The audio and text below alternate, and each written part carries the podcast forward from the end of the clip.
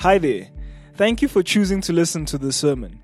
We pray that God would use this as an added resource to benefit you in conjunction with you belonging to a local church near you. This sermon was preached at Central Baptist Church, Pretoria. 130 years of believers loving God, caring for one another, and impacting the world. So, this morning here at Arcadia, we're catching up in the series that I've been preaching in the book of Exodus. And uh, Exodus chapter 20. Uh, do turn in your Bibles and follow with me, please.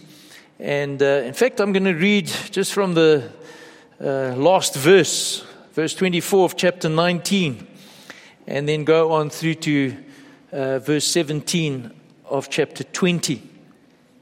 So the Lord said to him, Go down and come up, bringing Aaron with you. But do not let the priests and the people break through to come up to, to the Lord, lest he break out against them. So Moses went down to the people and told them. And God spoke all these words, saying, I am the Lord your God who brought you out of the land of Egypt, out of the house of slavery. You shall have no other gods before me. You shall not make for yourself a carved image or any likeness of anything that is in heaven above or that is in the earth beneath, or that is in the water under the earth. You shall not bow down to them or serve them. For I, the Lord your God, am a jealous God, visiting the iniquity of the fathers on the children to the third and fourth generation of those who hate me, but showing steadfast love to thousands of those who love me and keep my commandments. You shall not take the name of the Lord your God in vain for the Lord will not hold him guiltless who takes his name in vain. Remember the Sabbath day to keep it holy. Six days you shall labor and do all your work, but on the seventh day is a Sabbath to the Lord your God. On it you shall not do any work, you or your son or your daughter, your male servant, your female servant, or your livestock, the sojourner who is within your gates. For in six days the Lord made heaven and earth and sea and all that is in them and he rested on the seventh day. Therefore, the Lord blessed the Sabbath day and made it holy. Honor your father and your mother, that your days may be long in the land that the Lord your God is giving you. You shall not murder. You shall not commit adultery. You shall not steal. You shall not bear false witness against your neighbor. You shall not covet your neighbor's house. You shall not covet your neighbor's wife, or his male servant, or his female servant, or his ox, or his donkey, or anything that is your neighbor's. So, just so far, the passage this morning. Lord, as we come to this passage, just in the unfolding of your revelation to us, the words that we sang just a few minutes ago ring in my own heart that we, Lord, I cannot boast in anything other than Jesus Christ and his work for us. And as we come to this passage, these commandments, and begin to study them over these next weeks, pray that you would, Lord, lead us in paths of righteousness for your name's sake. And Lord, again and repeatedly we ask, won't your Spirit be pleased to work among us? Help me in the words that I choose and select. And Lord, give to the preaching today uh, your blessing, unction, and to each of us an ability to submit and learn, we pray, to the glory of God. Amen. So I found an article that I thought would be helpful to introduce our study uh, that we will be focusing on now, of course, over these next weeks, God willing, in uh, Exodus chapter 20. It was an article that appeared in the Daily Maverick, 11th of January 2021, and it had the following headline. That's what caught my attention. The end of ethics in South Africa. The end of ethics in South Africa the author, the journalist Ismail Lagardien. And I want to quote him because he has some, I think, interesting insight that would be worth uh, listening to or hearing as we tackle this passage. He writes, he says, Our politicians, as well as elites outside of government, have either dispensed with any moral obligation to do good for its own sake. or they have surrendered any notion of justice for its own sake and abandoned any ethical consideration. Now, do you hear what has been said by a journalist observing our society? The article continues, and I want to quote some more. He says to them, those, the politicians, and also to the many elites, getting to positions of power is enough. In such instances, and here's a new word I learnt. In such instances, partiality ethics is, and he describes it, is similar to saying, it is our turn to eat. Okay, catch that phrase? It's our turn to eat. In the sense that it once was other people's turn to eat. And now you battle and trample on others to get to the top because it's your turn to eat. This way, ethics of partiality, the masses of evidence that we have seen over the past years demonstrate that once you have achieved your goal, now what could that goal be? becoming a CEO or a COO or presidential spokesman, you've made it. You've made it. And where have you made it? You've made it to the feeding trough, and it's your turn to eat. Now, that kind of comment ought to be of concern to us. But as I thought about it, I came to the conclusion that at the same time, the self centeredness of secular society is surely something we should expect. Isn't that true? We should expect that. Because we understand, as those who are Bible believing uh, Christians, we, we believe the truth that self seeking or, or self exalting or, or self serving attitudes are an expression of human depravity.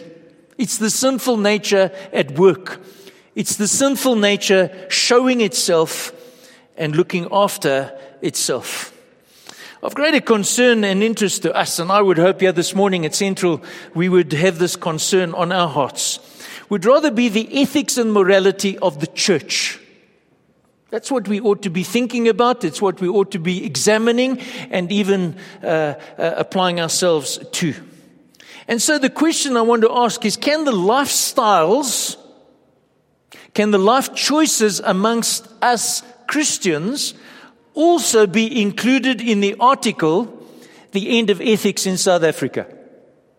For me, that's the challenge. Is there a difference? Are we different? Are we different? Well, the sad reality is more and more, even in Christian circles, there's a flood of growing disagreement regarding ethical or moral matters. And I can give some examples marriage between a man and a woman, gender identity, gender fluidity, uh, euthanasia, abortion.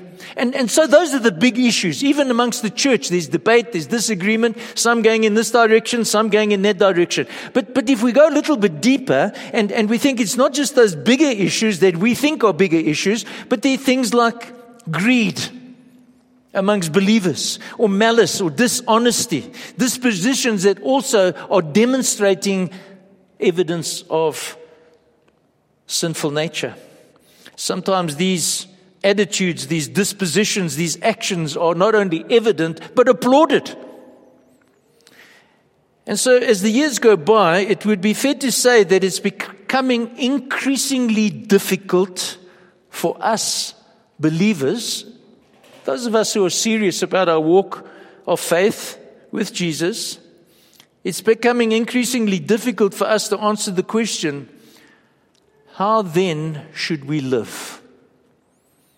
How should we live? Monday, Tuesday, the rest of the week, and next week, and next year, as these issues constantly confront us and bombard us? What decisions will we make? What life choices will we make?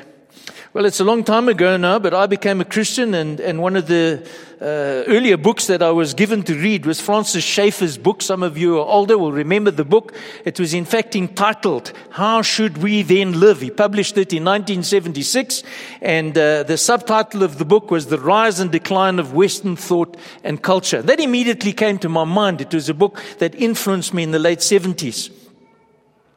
Well, Schaeffer was I believe, absolutely right when he began this particular book. How should we then live with these words? There is a flow to history and culture. So the world we live in is not static. It's constantly changing. There's a flow, there's change. The culture we are constantly in changes. And, and, and, and, and it has the possibility, more than the possibility of affecting us Christians. And so therefore we Christians ought to know, we need to, had, we had better know which way the culture is flowing and how we ought to respond. And again, I, I quote Schaeffer, he says, people, we people, all people, have presuppositions and they will live more consistently on the basis of those presuppositions than they themselves may realize. In other words, you make decisions, I make decisions on, on, on, on, on core values that we've adopted. And sometimes we don't even know that, but we do it anyway. And so this morning, I want to begin this sort of sub series in the book of Exodus, where I believe that each one of us needs to be aware of and also ready. We need to be ready to face and stand against what I would call the flood from the current massive storm of humanistic and secular worldview overtaking our society. South Africa, Pretoria, is no longer dominated by a Christian worldview. So, perhaps a, a, question, again, just part of my introduction to get us thinking. Do do, you, do I have the kind of presuppositions in line with the convictions of the psalmist? And I want to quote the psalmist and see if this resonates with you. In Psalm 19, where the psalmist says, The law of the Lord is perfect, reviving the soul. The testimony of the Lord is sure, making wise the simple. The precepts of the Lord are right, rejoicing the heart. The commandment of the Lord is pure, enlightening the eyes. The fear of the Lord is clean, enduring forever. The rules of the Lord are true and righteous altogether. And listen to what he says. And, and, and this is a challenge. It ought to be a challenge to you and to me. More to be desired are they than gold. Even much refined, fine gold, sweeter also than honey, the drippings of the honeycomb. Moreover, by them is your servant warned. In keeping them, there is great reward. Well, for some months now, we've been studying the book of Exodus. And now getting to chapter 20, and we've got to this section known as the Ten Commandments. I think, I believe, I'm convinced it is an opportunity for us as a congregation, as a people, to revamp and strengthen our presuppositions.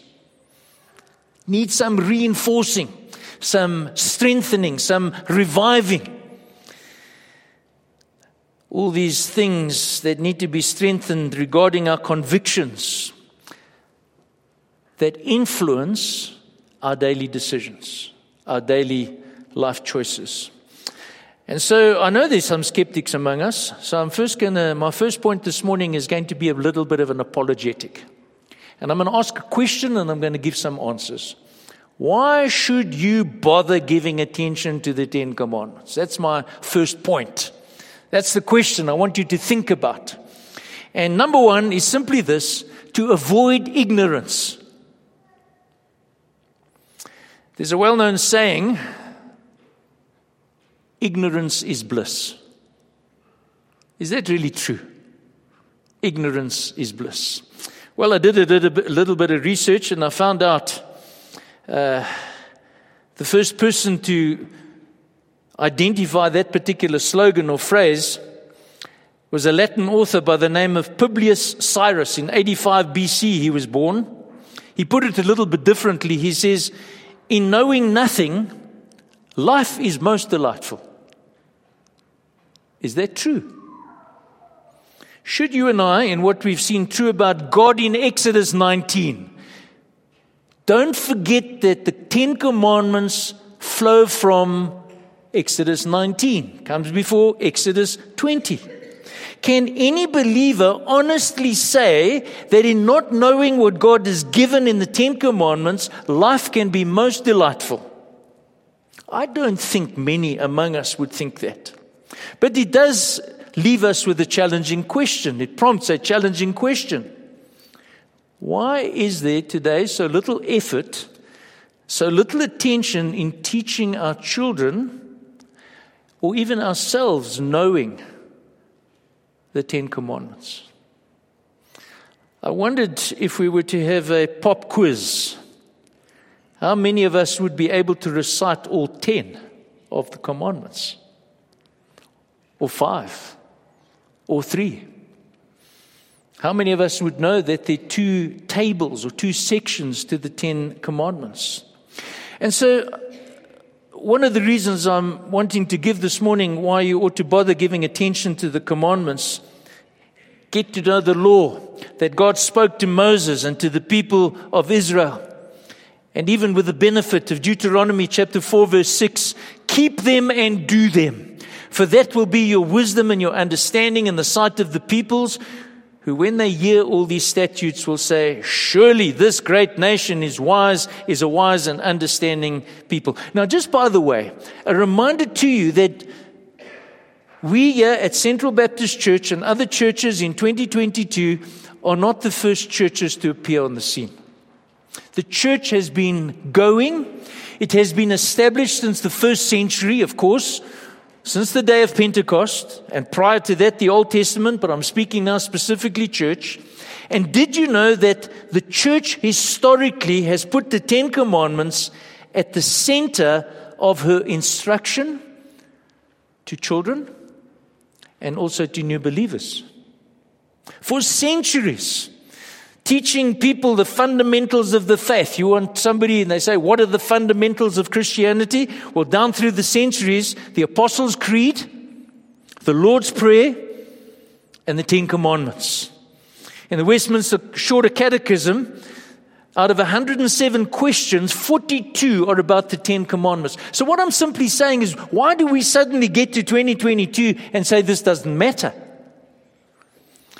Down through the ages, down through history of the church, men and women of faith have recognized the importance of knowing these commandments, refusing to believe that in knowing nothing, life is most delightful. Dear friends, let us at Central avoid being ignorant of God's revelation to us. Number two, another reason why you ought to give yourself to the study and understanding of the Ten Commandments. It is to have a moral foundation. A couple of weeks ago, I was in the Drakensberg and uh, with my son and daughter in law, and my son and I like to run together. And on the evening before we left, we decided we would do a trail run. And the trail run was under a canopy of trees. And uh, as we were running, we saw that you had to be very careful where you placed your foot. Eventually, I said to my son, much younger than me, of course, I said to him, You run first, and I'll follow in your footsteps. And I'm so glad I did that. Because it wasn't a few minutes later where he fell on his tail. And, and the reason was he slipped. There was mud. There was, there was water. And, and under the canopy of trees, he didn't see it. It wasn't firm. It wasn't dry. It was slippery and wet. And the truth is, there's a principle that we can apply here on the slippery and wet path in the course of your life. If you don't have foundations, if you don't have solid rock to stand on, at some point in time, you will fall on your face and you will be all over the place in your life choices and decisions. The Ten Commandments provide a moral foundation for us believers. Even as indicated earlier, as I quoted Francis Schaeffer, it provides solid presuppositions from which to make godly lifestyle choices. But it's not just pragmatic. It's also, I'm going to try and build a case here, the Ten Commandments are central to the ethics of the Old Testament. If you look in your Bibles, and of course the passage we've been looking at, uh, God, in that instance, identified as Yahweh, which is the covenant name of God, is speaking these particular words the Ten Commandments directly to the people. There's a change. No longer saying, Moses, you go down and you tell the people. This is the message you ought to share with them. Uniquely, the Ten Commandments, we see that God is speaking all these words, verse 1, directly to them. That's why at the end of the Ten Commandments, verse 19, I didn't read that verse. They, that is the people, said to Moses, You speak to us, we will listen. But do not let God speak to us, lest we die. They saw something of the severity and the seriousness and the awesomeness of these words that God was speaking to them. They were so afraid.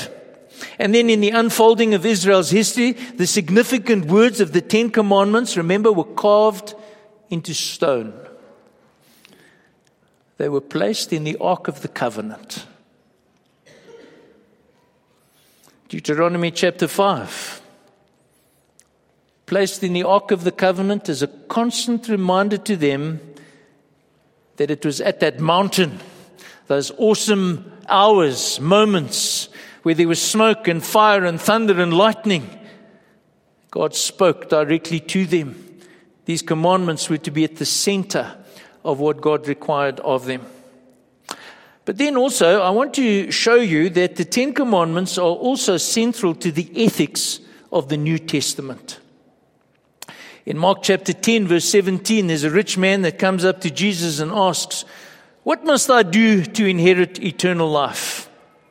Well, Jesus responds, You know the commandments.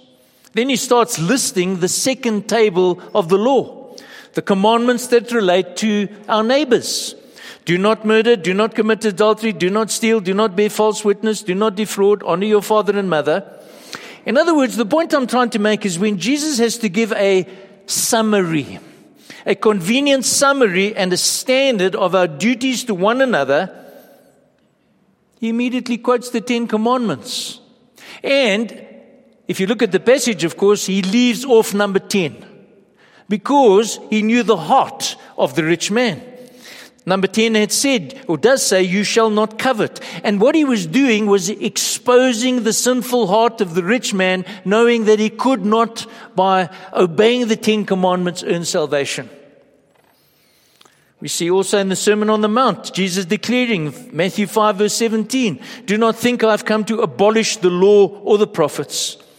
I've not come to abolish them, but to fulfill them. For truly I say to you, until heaven and earth passes away, not an iota, not a dot will pass from the law until it is all accomplished. And then there was that other occasion where Jesus summarized the law in answer to a question by a lawyer about the greatest commandment in Matthew 22. And he said to them, You shall love the Lord your God with all your heart, with all your soul, with all your mind. This is the great and first commandment. And the second is like it. You shall love your neighbor as yourself. And then he adds a statement, a summary statement. On these two commandments depend what? All the law and the prophets. We find also the Apostle Paul in Romans 13 describing what it means to be a Christian living in obedience to God. Romans 13. Owe no one anything except to love each other. For the one who loves another has fulfilled the law. Great. Then he continues, elaborates. For the commandments, you shall not commit adultery, you shall not murder, you shall not steal, you shall not covet, and any other commandment are summed up in this word you shall love your neighbor as yourself. When Paul wants to give an example of what it means to show us what the kind of love toward each other ought to look like, he goes to the Ten Commandments and quotes them. My argument is that we see that both Jesus and Paul, when they need a convenient way to give ethical instruction, they often go to the Ten Commandments. And so, like the people of Israel back then, and I believe the folk exposed to Jesus and Paul, dear friends, we too, in 2022, we people at Central Baptist Church need a moral foundation. We need solid presuppositions of truth. Number three, there's another argument. why should you consider studying the Ten Commandments? It's to have and to do that which is good. Let me explain. C.S. Lewis, well known author, commented on how the psalmist could say that he delights in the law of the Lord. Now, let me quote Lewis. He says, That's strange. That's strange. You delight in all sorts of things God, His promises, His word, or His grace. But who says, I love laws? Well, the psalmist does. It's like arriving on solid ground after a shortcut gone awry through the mud and mire as you're messy, squishy, and stinky fumbling your way through life. Then you hit something solid law. You see, folk, we scarcely ever think how much better life would be if everybody kept the Ten Commandments. Imagine that. If you say, I don't like the commandments, I don't like God telling me what to do, why don't you just think for a minute what it would be like, even here in Pretoria, South Africa, if everybody kept the Ten Commandments? We wouldn't need copyright laws. We wouldn't need patent laws or intellectual property rights. You wouldn't need locks. You know, I let people into my house through my garage door. You know why? Because that's one door. If I let people in through my front door, I have to unlock four locks. I wouldn't need any locks if, any, if everybody obeyed the Ten Commandments. We wouldn't have to spend any money on security. We wouldn't need an army or a police force. You wouldn't need courts, contracts, or prisons. You needn't worry if your spouse is cheating, cheating on you. Isn't that good? See how the law is good? Can you imagine what, what life would be like if, if people obeyed the Ten Commandments? Oh, the law is good. Romans 7, verse 12. So the law is holy, and the commandment is holy and righteous and good. Well, those are my arguments in an apologetic. I want to move on now to the passage. Second half of my message. Given attention, I hope to convincing, I hope I've convinced you the Ten Commandments have value. But my second question this morning why should you strive in your life to obey the Ten Commandments? So now it's not just thinking about it, it's not just owning them, it's now obedience, it's now practical living. And I have a couple of reasons. Number one, because of who you are. Well, who are you? As you sit here this morning, you've come together as a professing believer. You've come as someone who has come to faith in the Lord Jesus Christ.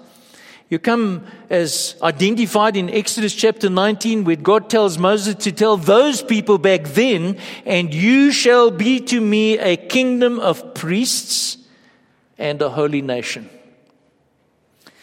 Before giving them the Ten Commandments, God tells them that they are a people set apart as holy.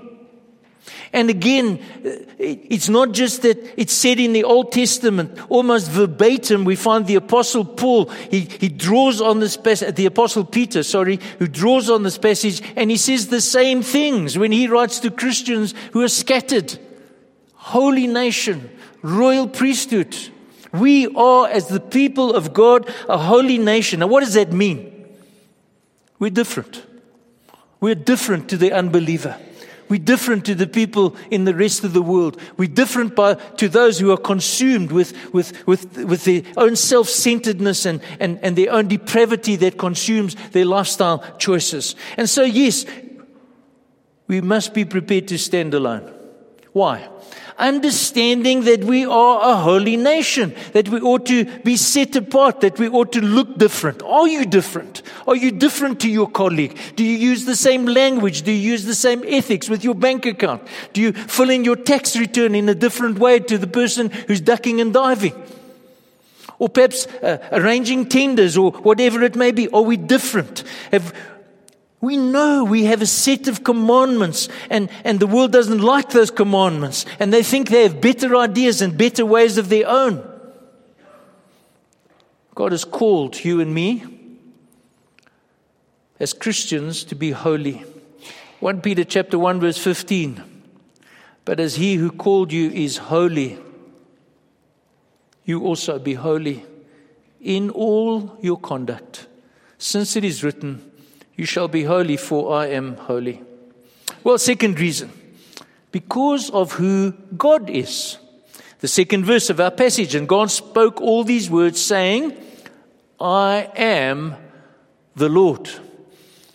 That's the introduction to the Ten Commandments. God is identifying himself. He's reminding them of who he is. And in fact, he uses the name there that he had, that he had revealed to Moses back in Exodus chapter 3 and verse 13. Remember when Moses was uncertain how he was going to face uh, Pharaoh and, and, and ask for their release and, and, and uh, uh God, who should I say is sending me? What is your name? And Moses said to God, If I come to the people of Israel and say to them, The God of your fathers has sent me to you, and they ask me, What is his name? What shall I say to them? What did he say? Say to them, I am. Not I was, not I'm becoming, not I'm going to be, or I hope to be. I am. I am the Lord. And so, folks, let's remember who God is. He's sovereign, He's self existent. He has no need. He is self sufficient. He's the Almighty Creator. He's all powerful. He's everywhere present. And, and, and so much more. He's, he's holy. He's loving. He's compassionate. And, and so this God is. That's the point of what I'm saying. And if God is, we, we don't decide who He is or what He wants. He decides. You, subjectively, you may be challenged or you may be uh, doubting and, and you, you may be thinking, well, uh, uh, maybe, maybe I do need to think about if there is a God. Well, it doesn't change the fact that there is a God. I think it would be presumptuous, it would be foolish, knowing that there is a God, to simply go with the flow of society and culture that rejects this God and create our own ethical code. And I can add to that, I'll elaborate on this as days unfold. The law is an expression of the lawgiver's heart and nature. And I want to just pause there for a minute. And I demonstrated just now that the commandments are good. God is good. And so the expression of the law is a demonstration of the goodness of God to people. This is what God is like. This is what He wants from His people.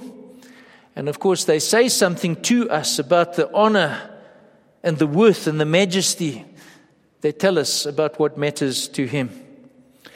And so, a challenging statement, I think, is we can't have contempt for the law without also having disrespect for the lawgiver in our hearts. We must obey the Ten Commandments because of who He is in Himself. Thirdly, third reason would be because of who God is to us. Again, from our passage in the second verse I am the Lord, your God. God is not distant. He's not removed from us as a people here this morning. In fact, Patrick eloquently reminded us this morning that God is among us.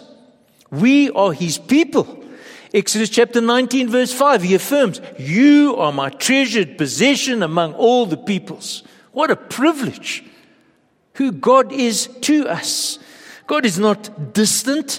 He's not someone who's far off, who, who wields an unbridled uh, uh, amount of power and authority and, and is an unpredictable tyrant who lashes out with uncaring and, and merciless and, and, uh, uh and malice. It's a personal God. It's like our Father is our Father.